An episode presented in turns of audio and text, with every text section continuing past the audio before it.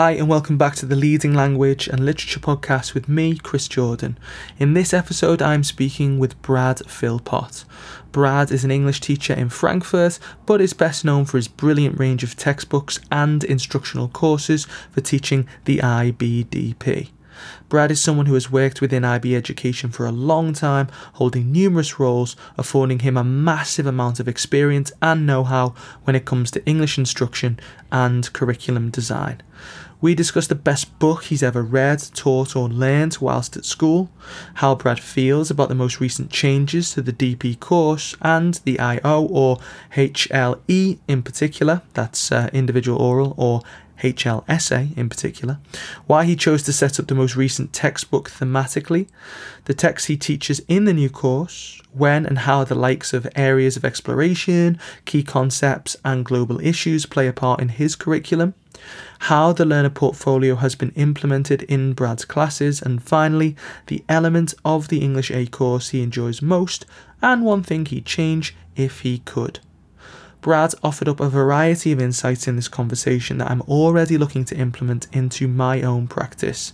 This was really a refreshing blend of pragmatism and idealism around the many demands made of teachers by the IB. If you want to be kept up to date on when educational chat like this happens, then be sure to subscribe to the podcast and or follow me on Twitter at Chris Jordan HK.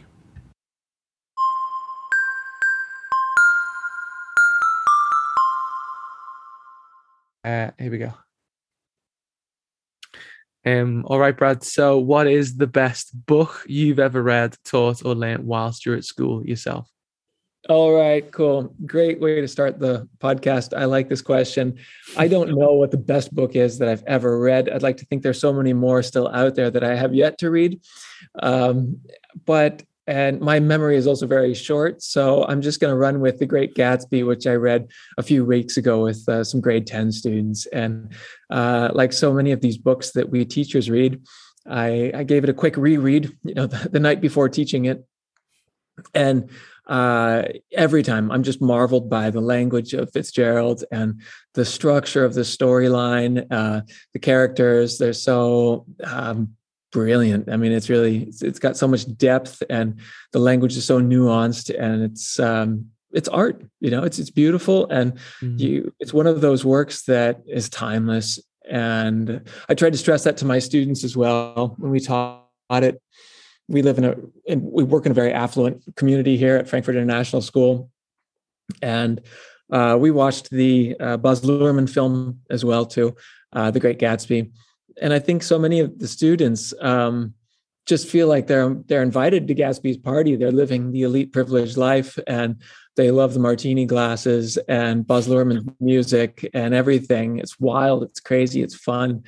And then when I when I come in with this message like it's about the you know the writing on the wall uh, before the Great Depression and um, excess and inequality and they look at me like I'm some kind of weird Martian, you know, like, oh, yeah, oh, yeah. Uh, he's a teacher. He's probably getting paid half of what my parents earn. And so he's here like our moral compass to remind us, uh, you know, not everyone has it as good as we have it. And I don't know. Um, I don't know if the message resonates with the students. Um, it certainly resonates with me. Um, yeah, uh, we're reading it in conjunction with The Reluctant Fundamentalist, interestingly, uh, which works really, really well. And we're doing some paper two style practice. And I, I teach works very deliberately. I just earmark them right away and say, we're reading the reluctant fundamentalist so that we can compare it to the great gatsby in a papers mm. two style setting and i want to give you the paper two style skills um, and so yeah I, I am guilty of teaching to the test.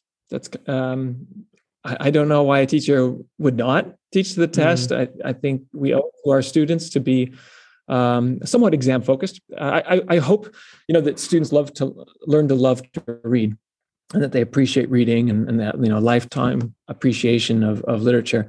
Um, but in all actuality, you know, they're 16, 17 years old. They didn't ask to read The Great Gatsby or Reluctant Fundamentalist. And so um, it, it is kind of our duty, I think, as teachers to put them in a situation where they think about things they had not thought about before, and they um, read marvelous sentences and, and, beautiful language like this. Um, yeah, and and then they we teach them the powers of expression and, and, and teach them to channel some of their great ideas into um, yeah forms of, of expression that that are coherent and argumentative and persuasive and analytical. Yeah. So I teach to the test and I definitely teach the Gatsby. That's so funny the way, I mean, the last person I spoke to for this, Amy Staniforth, who I mean, she's an English teacher based in Norfolk, England, and it's it was the exact same answer, like the Great Gatsby. It's just so funny how like that those two things. You're obviously kind of two different, completely different parts of the world. Obviously, like anglophone countries you both come from, but yeah, I and, and for what it's worth, I love that book. And the Reluctant Fundamentalist is a brilliant, brilliant text as well. Sure. Yeah, some great yeah. choices. Um, how do you how do you? I mean, I, am talking about um the, the the the most recent changes to the IB course. Now they feel it's actually been a couple of years. I suppose it's like one or two years ago since the course changed. But how did you feel about the most recent changes to the the DP course and and specifically with like the IO? uh, the individual oral and the the higher level essay coming into this most recent iteration of the English A course? Oh, I like it. I love it. I think it's um, a great. Uh, I think it's good to break from the old uh, individual oral commentary to some extent. Um, I, th- I, think the IB did that uh, for a couple reasons. Uh, every school was running it slightly differently, um, and they all thought they were running it the same way, but uh, they weren't necessarily exam conditions. And you know, if you can't beat them, join them. So the IB thought, mm-hmm. well, if students are preparing this and schools are preparing it, and um, let's just make it a level playing field and let them prepare it and let them rehearse it. And, you know, in all actuality, how often do you give a talk that you haven't prepared? Um, it's important, I think. Um, I had some students last week when we did our individual oral. They sound rather rehearsed, and thank goodness, you know, some chunks were memorized. Uh, certainly. Uh, but because they had gone through their own uh, recordings and practice uh, attempts and refined their their language, um, yeah, they they they learned how to articulate themselves even better and. Um, yeah, and they produced work that they were really proud of. And I think the biggest break actually in the new course is not so much the individual oral, the HL essay, but uh, the schooly, the freely chosen works, right? So mm. Uh, in the past, it used to be called Schools Free Choice, and the new guide now calls them Free Choice. Um, and there is room for students to select their own works. Um, I know not every school embraces that level of freedom. Um, oftentimes, the the teacher decides what will be freely chosen, and uh, but I've I've gone the other way. I've, for example, just preparing a unit here where uh, we've read Persepolis together as our work in translation. And then I've selected four other graphic novels, and they can pick which one they want to to to read. And then I put them in reading circles, and uh, yeah, quite likely a, a, nice I/O will come out of that too, because there's some element of choice. Students feel ownership over mm-hmm. the works they're reading. Uh, yeah, and the same with with poetry, for example. I like that they have. I like that they've called song lyrics now poems. It, it, I, I, think it's definitely a different medium, but okay, whatever.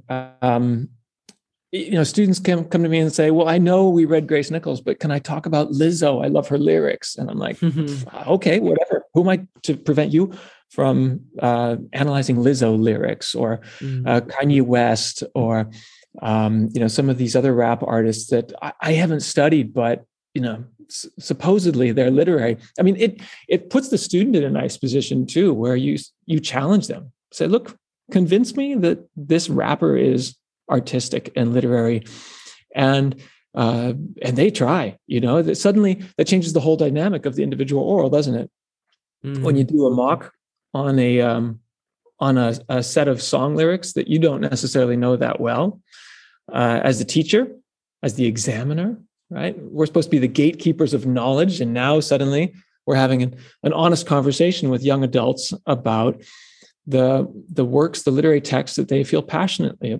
passionately about. So um, that for me is far more authentic. Yeah, and I think I hope that in the future we have even more authentic forms of assessment. I think the IO is actually rather contrived. It's it's mm. still, especially now when students are all trying to juggle so much. You know, um, a uh, a global issue and how that runs through both a passage from a literary work and the rest of the literary work and a passage from a body of work and the rest of the non-literary body of work it's like mm.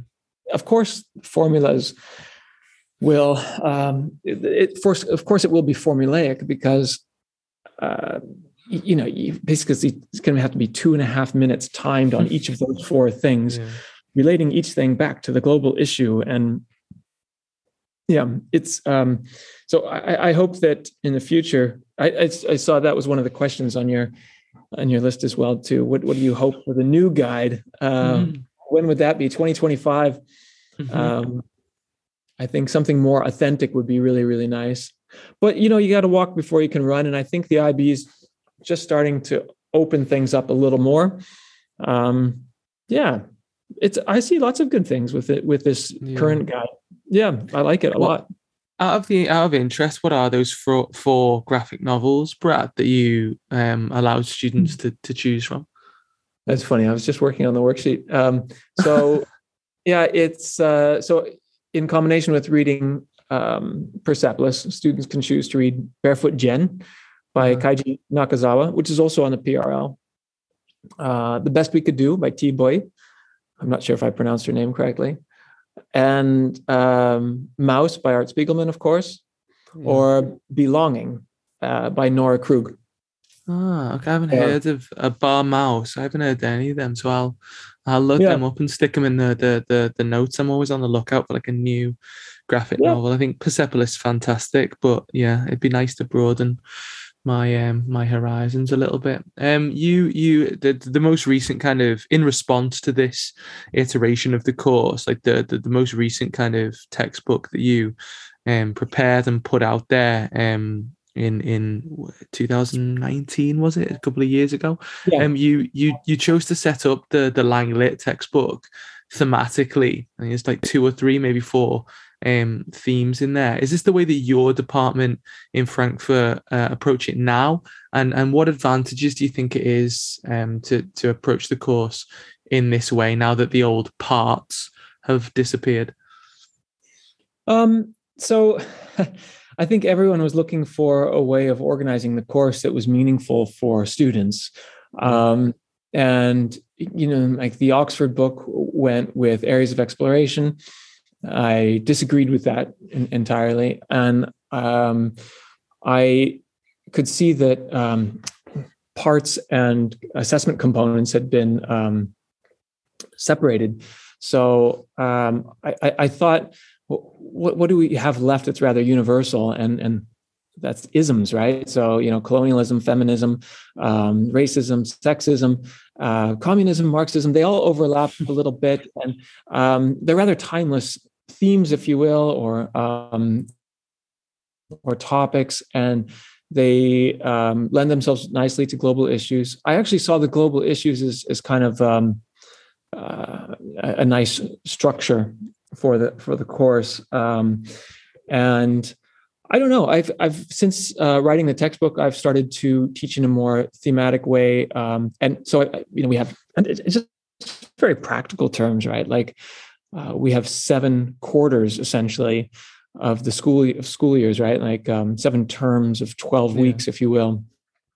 There are seven concepts, so you know, let's run with identity and growing up. I you know I kind of add my own word to one of the concepts, or truth and transformation, right? And uh, you know, we'll do like Othello and um, you know, bad blood or some you know Fyre Festival documentary or don't fuck with cats or something like that you know mm. uh, about truth transformation. And so i think it's really important just i like the concepts actually best um, rather than the isms. If i were to rewrite the book today i'd probably go that route. Um, you know writing a textbook uh, you're always doing it with one hand behind your back i suppose. Um, and it's a snapshot um, uh, that's where I was at that time when I wrote it in 2018, published in 2019.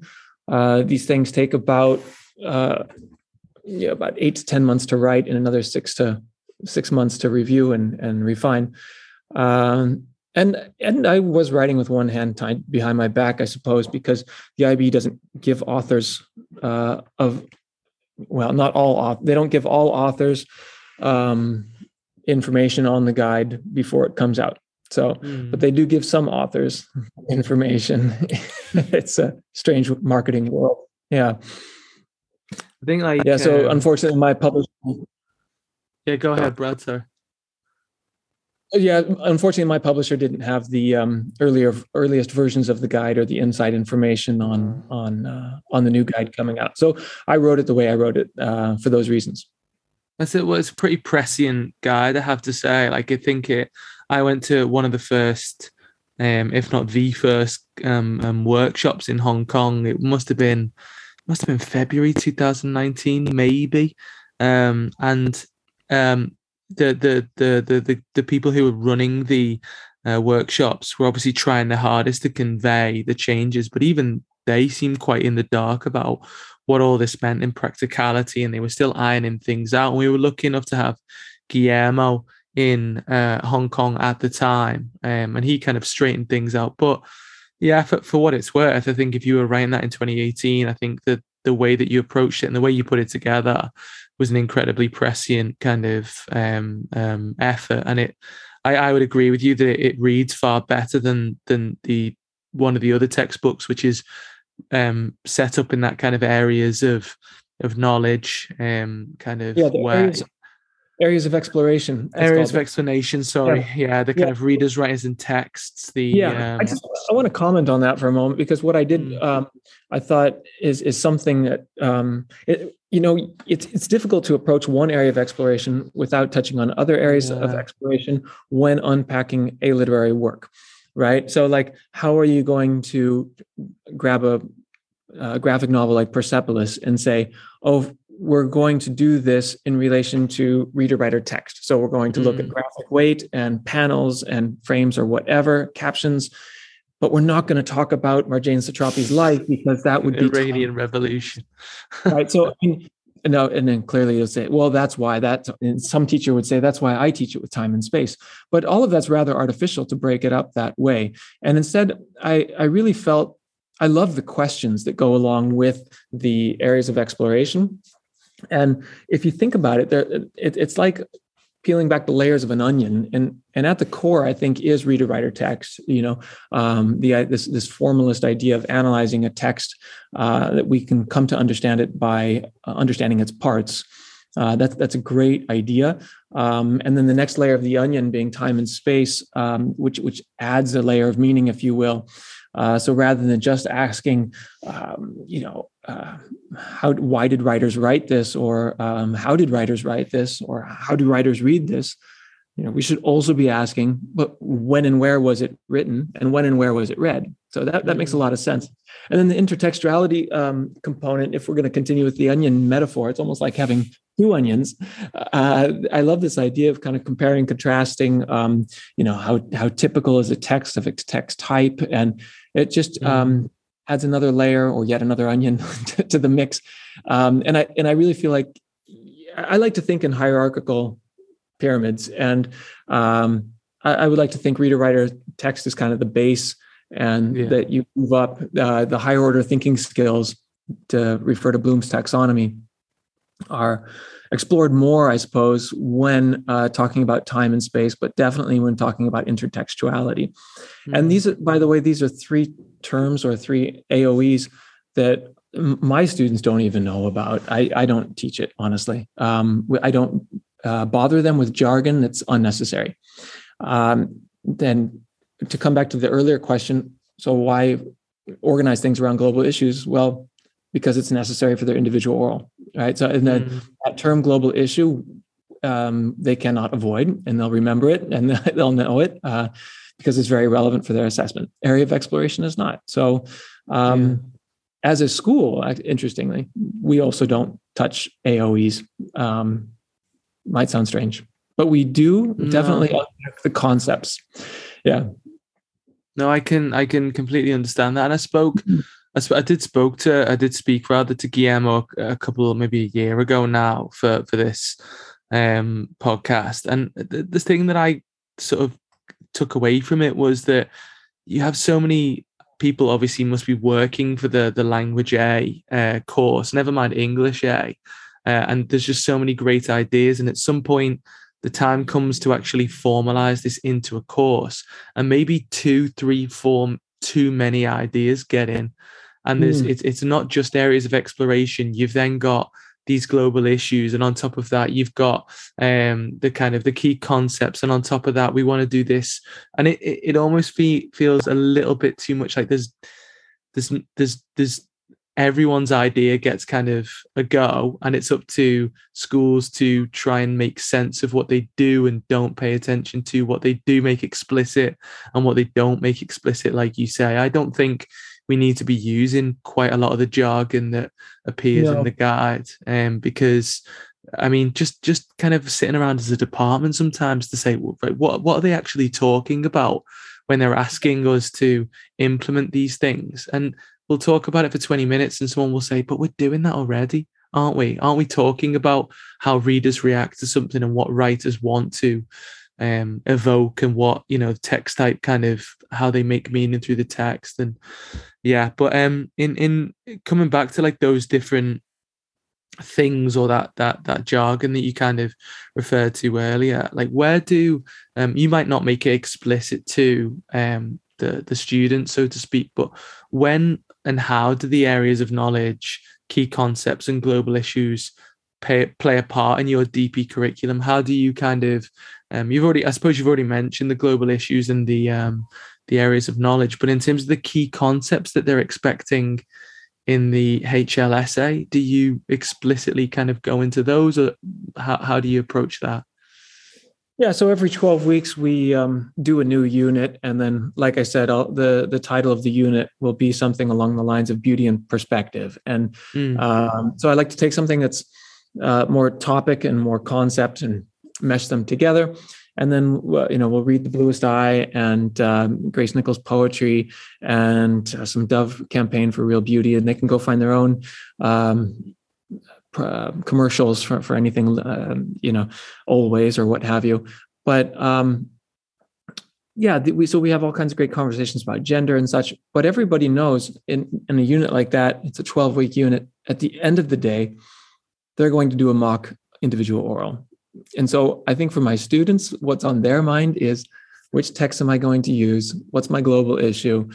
And if Mr. Philpot wants to call this the beauty and perspective unit, that's nice for him. but, uh, you know, and there are subtle reminders. Well, like, and, and that's interesting you said that. What makes you say that? So, in other words, the perspective from which you're looking at, yeah. Mr. Philpot comes with his artificial questions um, that, you know, top down thinking, trying to get them to make connections.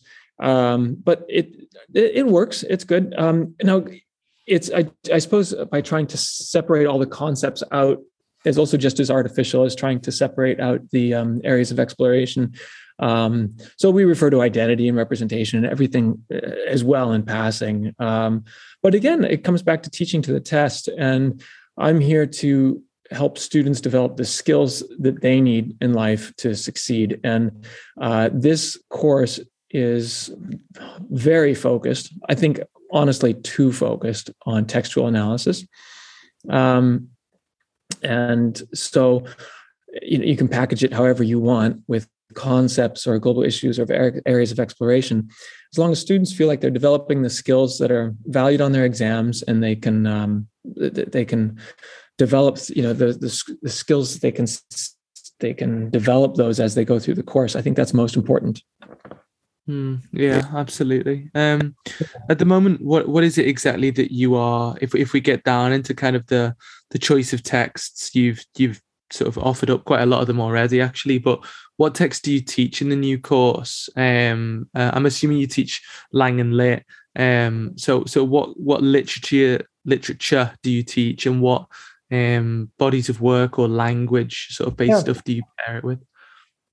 So you know, I, I came to the department uh, only two years ago here at Frankfurt International School, and uh, it was clear that uh, the bluest eye was the text that every Lang and Lit teacher would start the year with, and so I jumped into that. I fell in love with the novel. It's beautiful. Mm-hmm. Um, it's over the head for most of the students, but uh, we we we try. We get through it, and um, I think a lot of students come to appreciate language better because of it. Um, and you know, the bluest eye, uh, we like I said, we often connect with Grace Nichols' poetry and um, Dove Campaign for Real Beauty, and so many other bodies of work that deal with race and beauty and such. And honestly, um, I, I, see, say, for example, the bluest eye is the anchor text, and other texts, such as the bodies of work, as kind of satellite texts. And um, they're very free to choose their own non literary body of work. I know, technically speaking, the IB says the body of work should have, quote unquote, been taught in class. Hmm. So, you know, we have students do the little mini presentations. They kind of pitch it to their classmates. Look, this is what I stumbled upon. Here's some artwork from this artist. Oh. And um, I don't remember the name of the artist the other day. A student was presenting some uh, artwork um, uh, you know, that, it, featured Barbie dolls that had been contorted into strange uh, positions and uh, clearly, you know, commenting on domestic violence and such. And mm-hmm. so, very relevant to the novel, The Bluest Eye. And she did a great mock individual oral on it. And uh, she felt very proud of her work. And she definitely had a say in her work by uh, finding and presenting this um, this body of work so I was really happy for her. Um, we, do, have I have some go to. So the the Bluest Eye is one of our novels. It's kind of standard. Othello is another novel that's kind of standard in the department. And then, uh, sorry, a play. Um, but uh, besides that, it's uh, it's kind of a free for all. And um, yeah, I've gone down the graphic novel route, like I said, with uh, Persepolis, and then getting them to pick another one that they like. I would recommend also for teachers, just generally speaking, to grab something like Shakespeare or Hedda Gabler or something that's um, pre 20th century mm. and a play that ticks that box, right? So suddenly, the you know, with the re- with the reading requirements, um, if you're talking about different centuries, you know, that box is ticked. You know, we're all likely to gravitate to something from the 20th or 21st century anyways if we give students a free choice that'll happen anyways um, and so if we put a, a shakespeare work out there um, yeah that that ticks a lot of boxes. And then and then that frees up your free choices essentially.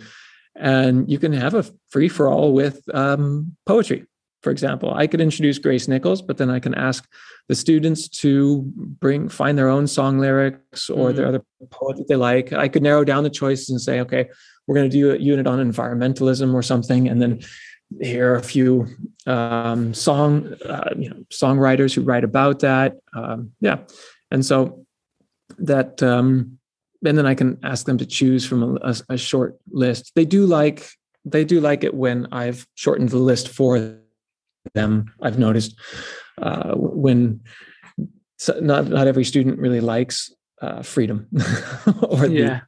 the uh, you know freedom. Yeah, that can be a bit daunting. A lot of them just want to know what to do. Yeah, yeah, yeah. So, like I said, we're doing Persepolis, we're doing Othello, um, we're doing um, oh man, um, the bluest eye.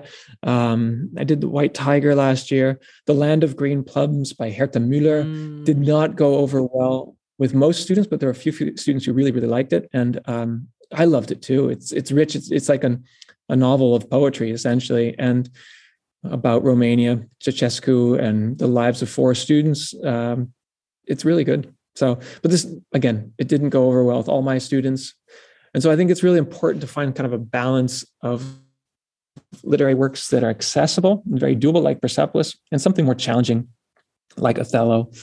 Yeah.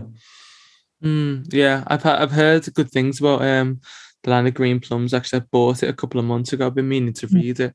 Um, the and I think that's quite good to do something where you're obviously working in Frankfurt, and I know that Germany's not exactly next door to Romania, but I think that's quite nice to choose a text which is relatively kind of located yeah. within, you know, that that that part yeah. of the world. Um, it was written um, German too. It's Herta Müller is uh, German speaking. Oh, okay. And there's a German speaking um, minority in Romania, and the book is about those people. Yeah. Okay. Um, another kind of aspect of the new course then that I thought I'd ask about. This is this is something that I imagine is kind of interpreted differently in in in every school. But how do you see the kind of the the role of the learner portfolio um, that they brought in in the most recent iteration? Yeah. How do you use it in your school? How do you how would you like to use it? Um, um, how do you feel about that? Yeah, so we've had lots of conversations about uh, the learner portfolio, and curiously, the all the conversations about the learner portfolio just kind of fizzled and died out at one point. Um, because because at the end of the day, anything goes again, right? The IB has not really dictated many rules to us, just the fact that it needs to be done and it should include a list of the literary works and non literary works that are read, explored. Um, and so you, know, you, can get into conversations about format. Do we do paper, Google Sites, um, WordPress, whatever? I don't know. At the end of the day, um, my real question is who's reading it, right? Who's looking at it, mm. and why are they looking at it? And so we use Google Sites, and I ask my students to create a page after we do every unit, um, you know, and put that into their um, uh, onto their Google site, and then I just ask them to answer four questions. What have we been doing for the last four weeks? Uh, two or three sentences. Why were we doing that? Do you think? Uh, and the one answer they're not allowed to give is because Mr. Philpot told me we had to do this. Um, how did you do it? Like, what kind of methods did you use and apply? And how well do you think you did it?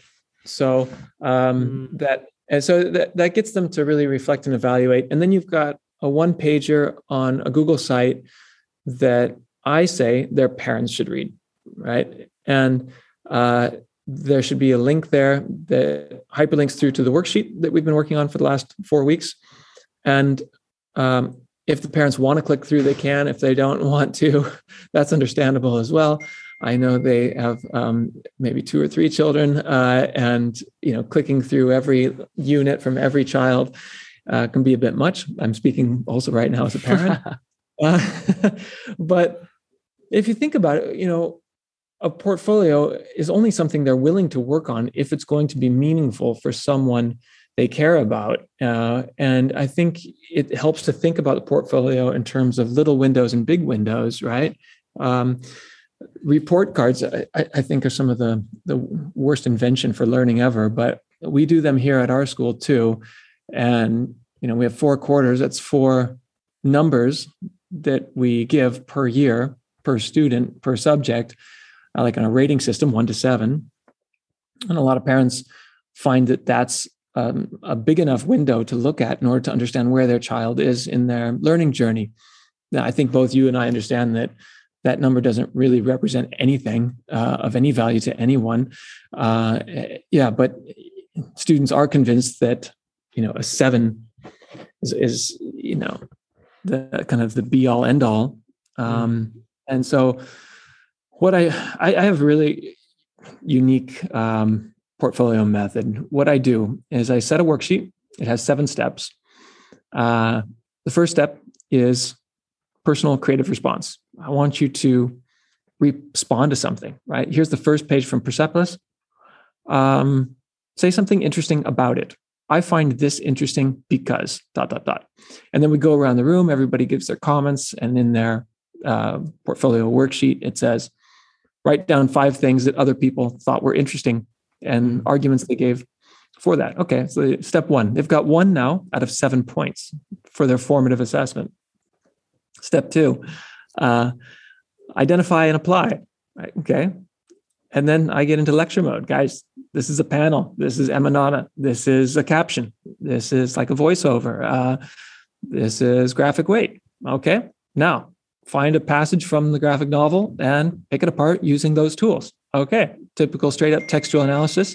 If you want to call it reader writer text, you can do that too. Mm-hmm. Um, Step three, uh, research and understand. Right? Some here's some research questions uh, about communism, Marxism, Iran, the Shah, um, Ayatollah Khomeini, etc. And there's a little research project in there that they they do and they present in in uh, a group format, right? Um, now they've got three out of seven marks for their formative assessment. They're on their way to getting a seven. It's a tick list, right? Mm-hmm. And tick lists, tick lists motivate. Like mm-hmm. research shows that um, people are so much more motivated to tick seven boxes than to try to get a, uh, a seven using a rubric, right? It, it, that sounds weird, but uh, yeah. it's interesting the psychology behind motivation. Step four is analyze and articulate. So um, I want you to write um, one paragraph as if you were, um, yeah, um, analyzing one page, you know, from uh, Persepolis. And so they just write one paragraph. I give them feedback on one paragraph. They have to rewrite that one paragraph. They get better at analytical writing. Step four, four out of seven. Step five, collaborate, curate, and connect um, this is where we get into intertextuality, right? Are there other texts out there that um, are similar to this? That are also commenting on war through the medium of graphic novel or um, work in a team, collaborate with someone, find a non literary body of work. Um, these are the types of questions I ask them to do there. And it, that usually results in a group presentation. Um, that's the collaborate part of uh, curate, connect, and collaborate. And curiously, by the way, we never assess collaborative skills. And if we say that we're preparing them for the real world, why are we not assessing collaborative mm. skills? Right. And it's in the approaches to learning. I mean, I have a poster here on my wall with the uh, uh um, approaches to learning. And I see five things thinking, social skills, research, self management, communication. Of course, it's communication arts course. We're ticking that box thinking skill, definitely it's all analytical thinking and transfer. We're doing that too, identify and apply. Very rarely are we actually engaging in creative thinking. That's on the poster though. Social skills, yeah, the collaborative bit, you know, we kind of gloss over. And sure, we have our students doing group presentations, but I don't know if that's like if it's like that for you. But my students always ask, like, are we getting a grade for this group presentation? Mm. And like that, and like that, I say, that's a horrible question to ask. Mm. Just give us a good presentation. you know, mm. I don't care. Do you want a grade for? Uh, but the point is, they don't seem to take things seriously unless they're getting a grade. And if that's what it takes, right? So then I build it into my worksheet. All right, step five, yeah, collaboration, uh, kind of collaboration and intertextuality. I combine those two. I want you guys to do this together um, and present it to your class. Okay, tick that box, five out of seven. Step six is to create something. And like I said, creative skills sits within thinking skills and the approaches to learning. And yet we don't do much with it since the death of uh, the written task. Yeah. And uh, so I I've resurrected written tasks. Um, I have them uh, act out things. I, I ask them. Oftentimes, I give them. There's an element of choice here as well too. Here are five things you can choose from, and it's funny. This is kind of self-differentiating.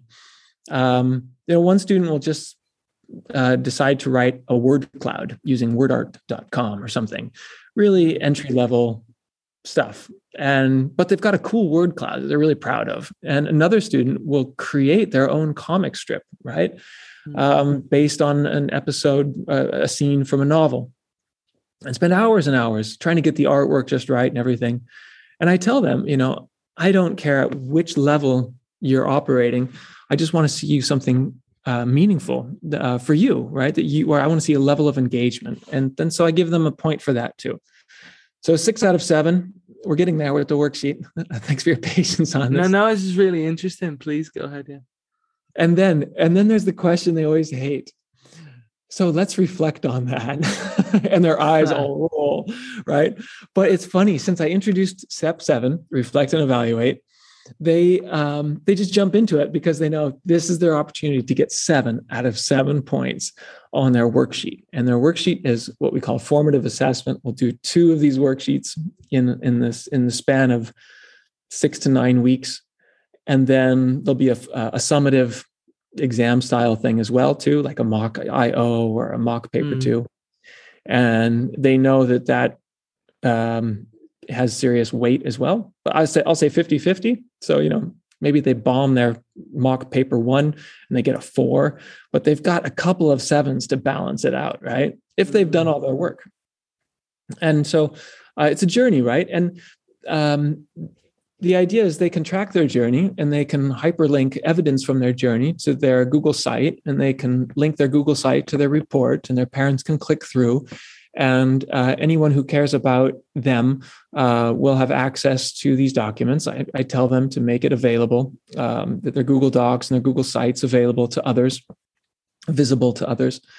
Um, and they they do take pride in their um, in their Google Sites, their portfolio all of this comes back to your portfolio question. I know it's a long, long answer, uh, but I do think that the the portfolio has to catch everything, and it has to be an iceberg. And it you can look at the tip of the iceberg, you can look at what's under the iceberg, but like it's the iceberg. the whole yeah. learning journey is there if you want to click through the uh, and so anything and everything we do has got to go into some portfolio, some some systems yeah. And my goal at the end of the day is to really help them develop their creative thinking skills, um, not their analytical thinking skills. I think that's part of it, certainly, definitely. Um, but I'd like, if you look at the state of the world today, we need more creative thinkers. Yeah. Mm. And um, analysis is available on genius.com, honestly. yeah, that was, I mean, well, I, yeah, go ahead, Brad. Sorry. If you, if you think about it, I mean, for generations, we've been asking students on exams, what do you know? And if they're lucky and they're taking the IB and they're taking English, we're asking them questions like, uh, what can you do with what you know? Right. But rarely do we ever ask students, what can you do with what you know in order to make the world a better place? Hmm. Like, we just don't ask students that question at school. And I try to push the envelope here at Frankfurt International School and get them to do that. Um, put them in the creative driver's seat. If we're going to study Gordon Parks photography, um, I finished the lesson with this assignment. Now I want you to take a picture of a friend or a family member, and I want you to try to capture their sense of identity. They love it. It's like mm. it's it's such a basic assignment. They have all got a phone in their pocket with a camera, and sometimes they'll just go off to the, the, the woods out in front of the school or the cafeteria and take a picture of their friend. Um, they have a great time doing it. And then, and then the analysis just flows, right? You don't even, you don't have to put a word count on it. So I want you to analyze the photograph that you just took. 400, 500 words, they crank it out easily. Uh, and they don't, and they don't ask questions about, am I getting a grade for this or any of that? Uh, they just care about that photograph because they care about their friend. Um, it's fun, it's engaging, it's creative. So for me, kind of that's the higher purpose um, is this, yeah, teaching for creative um, thinking. I was not expecting that level of answer for the learner portfolio. I had to say that was that's um yeah that was that's outstanding. Really, this is something which um I think if any IB teacher, any IBDP teacher really is honest with themselves um, in terms of the learner portfolio, I think it is an opportunity to do all those things because you're kind of, it is a bit of a blank canvas or it is a bit of a, it is a kind of like a, an opportunity or a space to, to do the creative things or to do the reflective things, which you're not, like you say, being asked to do in any other kind of area of the course. I remember yeah. like years ago getting the um we did the color purple and I asked the students to to write stuff down in in kind of Chinglish, which is quite specific to Hong Kong, but you know, kind of almost like a um yeah. a, a, slang a slangy way for them to to talk if they if they understand yeah. they understand Cantonese and English. And they loved it, they absolutely loved it. And it just as time went on, I became more and more kind of fixated with I need to satisfy, you know, what the exams are asking for and this kind of thing. And I've probably got to a point now where I am quite um detached from from all those things, knowing that I should be doing more to engage the students in that way. And yeah, those those examples that you've just given that you've listed out there are absolutely fantastic. Thank you very much. There's um, an anecdote I often tell that goes along with creative thinking. I'm going to tell it to you, and I've told it to all my workshop participants before. Um, so anyone listening to this will uh, be reminded of this anecdote. Um, when I first bought a house in 2007 with my wife, um, we gutted the front yard and we wanted to start all over, create a new garden. And uh, the funny thing was, I had never really noticed my neighbors' gardens until I was in a position to create my own garden. Uh. So uh, suddenly I was going to the, the garden center and looking at bricks and different plants and, um, you know, boxes and frames and things and sheds. And then I started walking around the neighborhood and I started studying what my neighbors actually had in their front yard. And I just became much more perceptive. And I, I say the same is so true with um, creativity and uh, analytical thinking. So uh, it's, it's only once you've put the student in the creative driver's seat and say, I want you to write an anecdote from your own life as if you're writing your memoir. I'm only 16 years old, Mr. Philpot. How am I supposed to write my memoir? I don't care. You know, something has probably happened to you somewhere in your life that you found significant. You don't even have to share it with me. But we're about to read a memoir by Marjane Satrapi or by Nora Krug or by Keiji Nakazawa. And I want you to notice, right, what those three people had to go through when they were writing their memoir. Mm-hmm. And so it's um yeah, it, it, I think it's a game changer. And so I'll start with with an activity like that. Uh, first activity, we're going to spend the next two lessons just in total silence, and you're going to be writing 400 words, whatever, your memoir, uh, an, uh, uh, just a segment from your me- memoir. Some students just run with it. I had a student last year. She submitted a 4,000 word short story. It was crazy. I was like, that's such a good analogy, man. That is such a yeah. yeah I couldn't. I could that yeah. That really resonated with me, and particularly because sometimes students will just throw you a curveball. I mean, we we I'm sort of teaching like a unit on sonnets to uh, year eight, like the second year in MYP at the moment, and you get questions sometimes where students will just say, if sonnets are so demanding in terms of the form or the the the meter and the rhyme scheme, why do they bother with it, Mr. Jordan? Why why don't they just break? You know, why do they? And and if you haven't kind of done those sort of really sappy, terrible attempts at poetry yourself when you're a teenager in your twenties or that yeah. kind of thing, I, I don't think you can answer that as as a teacher or as a or maybe you can if you've kind of read, you know, what um you know the context and the background and the thoughts of those particular poets, but you're unlikely what? to have read those as a student. So I, I completely agree with what you're saying. Yeah. Yeah. Yeah. I even have like we do a unit on comedy, and I, I tell them, I said, I say, everyone in this classroom is going to tell a joke, and they, some of the students look at me horrified, like, yeah, you're going to stand up when you deliver your joke, and you you can deliver it at any time you want in the next three weeks. Right, so timing's everything. And uh, it's so funny. And I've got kids, of course, who are eager, eager at the beginning of every lesson. Oh, Mr. Philpot, I got one. You know, I was the big cat disqualified from the race. He was a cheetah. Uh. and you know, all the kids roll their eyes. Oh, there he goes again. You know, he's, you know, I think he downloaded some dad joke app or something. Uh, you know, I don't care where they get their jokes from. They don't have to be original. We just talk about delivery, and it's it, the idea is just to make a, a fun, safe space here where anyone uh, can try to make anyone laugh, and it's okay. And mm-hmm. I think it's really important. Um, they they see, and it's funny these things they um, they really help build a rapport with the students. So it's great for the social emotional learning as well when it comes to um, yeah creativity. If students uh, feel like they're in an environment where they can put themselves out there and they're not afraid to be judged. Uh, and uh, and it, they won't be judged if it's a low stakes environment. And so that's why I really try to get away from from grades as much as possible. Um, and yeah, and encourage them just to to be creative and, and ex- express um, themselves. And yeah, that's yeah. the idea with teaching with and, and for creativity. I'm doing a workshop on it in, a in, in about an hour or two, so I'm getting, get All right, okay, well, it makes a lot of sense. Yeah. yeah. Um, you you mentioned kind of this uh, a little bit uh, earlier in terms of um the IO, I guess. But uh, as as a final question, Brad, what is um the um, element of the English A course you would, uh, sorry, what is the element of the English A course you enjoy the most? And what's one thing uh, that you could change if you could? You don't have to keep it to one thing, but what, what do you like the most about the new course and what would you change if you could? Uh, well, I've already talked a lot about creativity in the individual oral and that it, it gives students room for autonomy.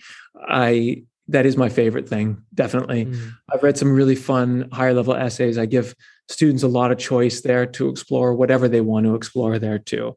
Uh, and uh, if there was something i could change um, i suppose the low hanging fruit would be paper two pay, sorry paper one higher level. It's it's, it's a bit bizarre and, and, ridiculous and strange to have students analyze two texts back to back. Um, mm. sure they're different texts. Um, the whole the whole paper pen clock thing.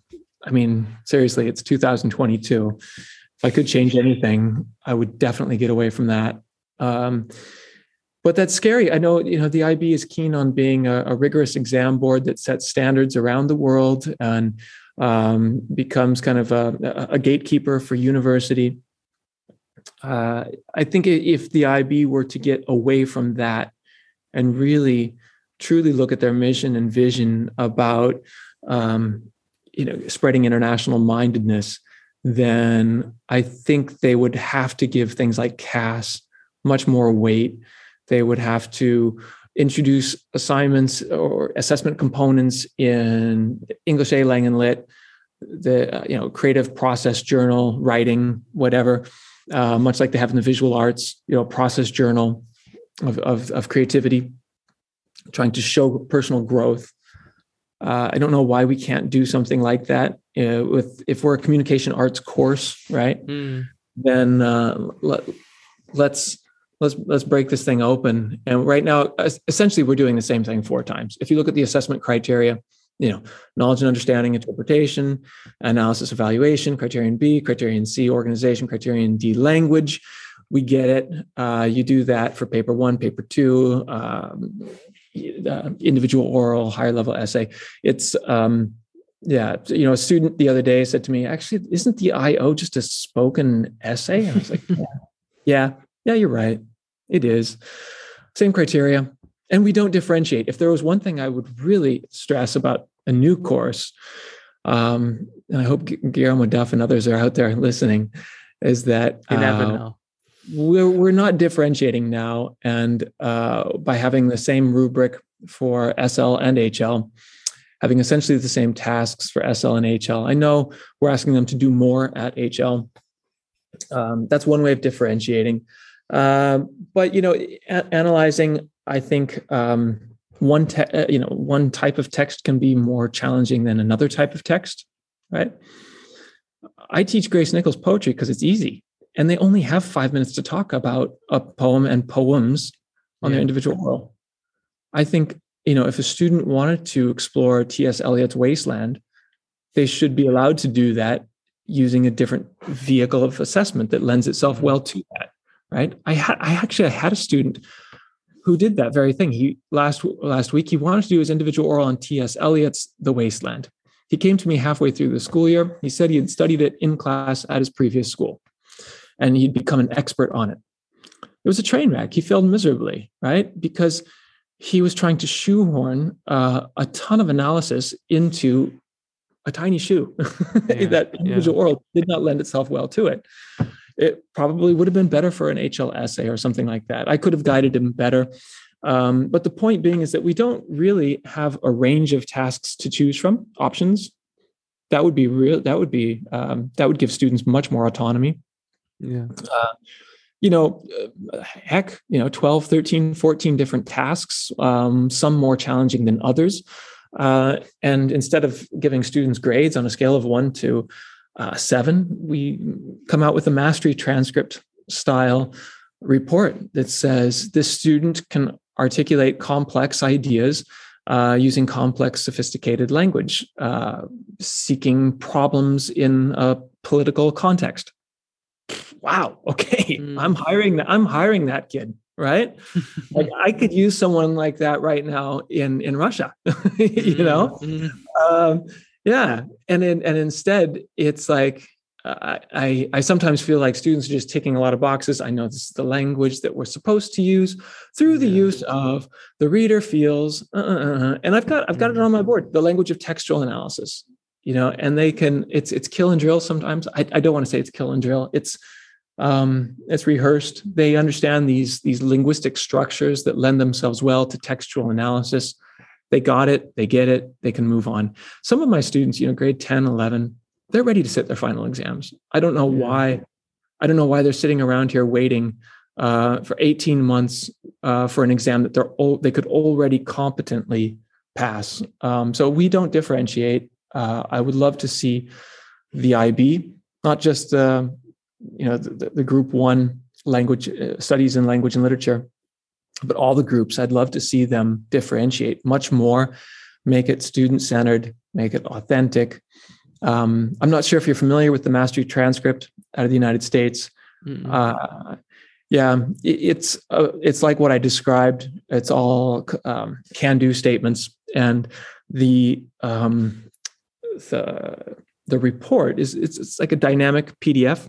Uh, you can um, it's like little petals of a rose, right? And Sure, you can teach it subject by subject if you want, but there's certain core requirements like global citizenship, et cetera, that need to be met. And uh, students need to show these competencies through a range of product um, projects, so project-based learning, and they can pick uh, which petals of the rose they want to be longer than other petals, right? To kind of uh, distinguish themselves and to, to profile themselves, if you will.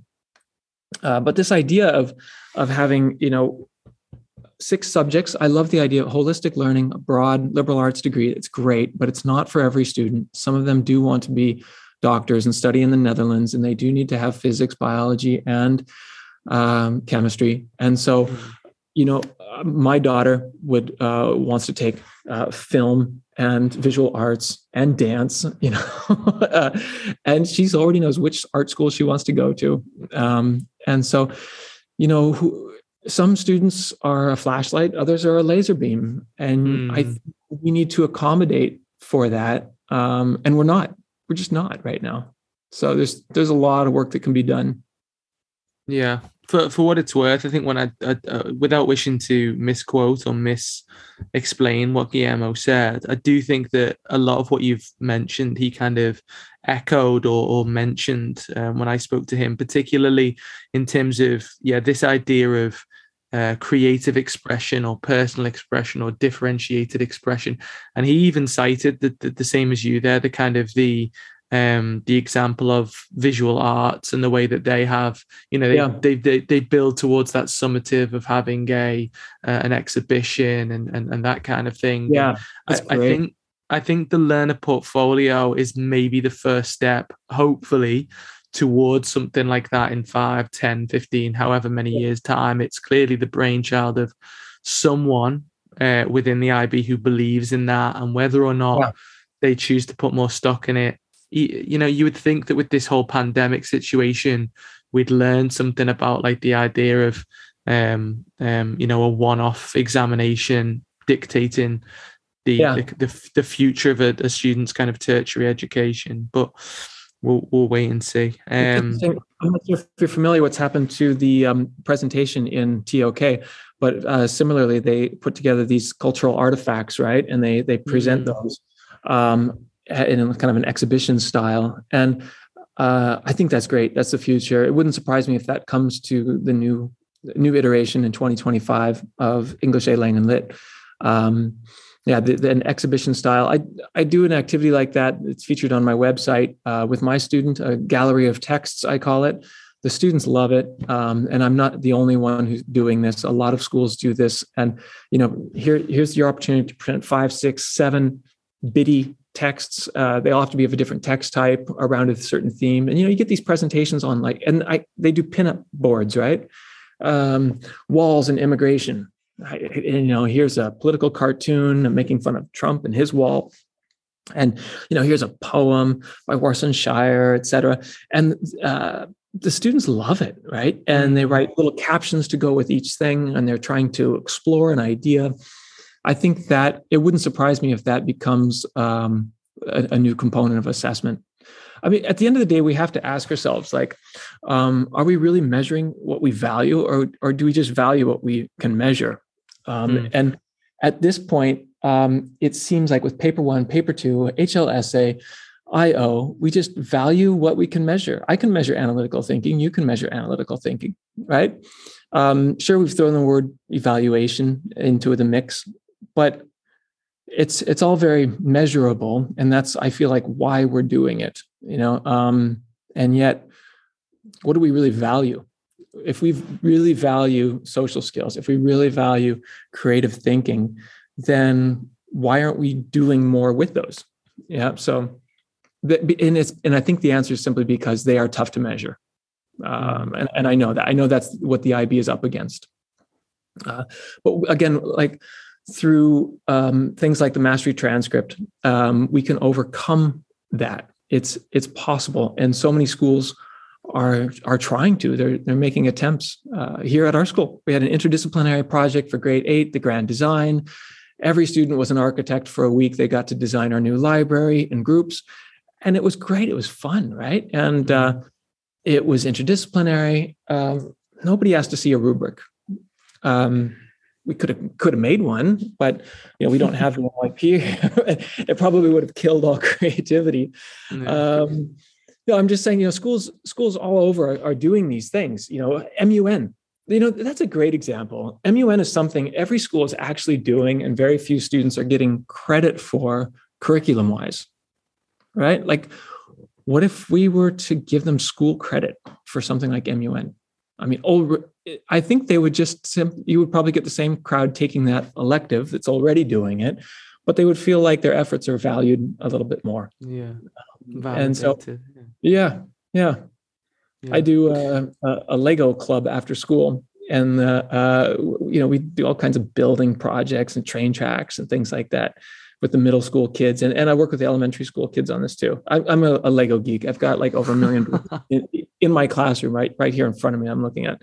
And it's it's nuts but um, it's like this uh, this kind, kind of ongoing dynamic project that everyone's participating in. You know i gave kids like it looks like this um, it's a podcast you, you're people can't see, but I gave them like a, a frame to build their own apartment and then they come up with these kind of things. This kid stuck a hamburger on the side of his apartment for oh, some yeah. reason, you know. Um, and it, it's just it's about that. It's about creating a space uh, for our students in which they can express themselves, they can tinker, they can experiment, they feel safe, and they can become a better version of themselves. And uh, yeah, I, I, think that's got to be the goal for any new uh, English A language and course, language A English A language and literature uh, course or any course in the diploma program. That's yeah, that's an well, it's a pretty inspiring and exciting way to to end that um, question. I have to say, yeah, I kind of I completely reiterate that um, uh, Brad, 100%. Yeah. Um, the last thing for me to say, I suppose, is just, yeah, to say uh, thank you very much for giving up your time today. You're obviously a busy person. You, you mentioned the, the, the course that you've got going on later on, and um, I'm sure kind of with the, the, the the teaching and all that kind of thing, and the family. So thank you very much for giving up your time, and and thank you for being such a fantastic leader when it comes to um, IBDP more broadly for the the IB community. Yeah, well, it's been great talking to you, Chris. I appreciate it. And I'm, I'm curious to hear more podcasts uh, from you and with your guests. Thanks a lot, Brad. See you soon. All right. Take care.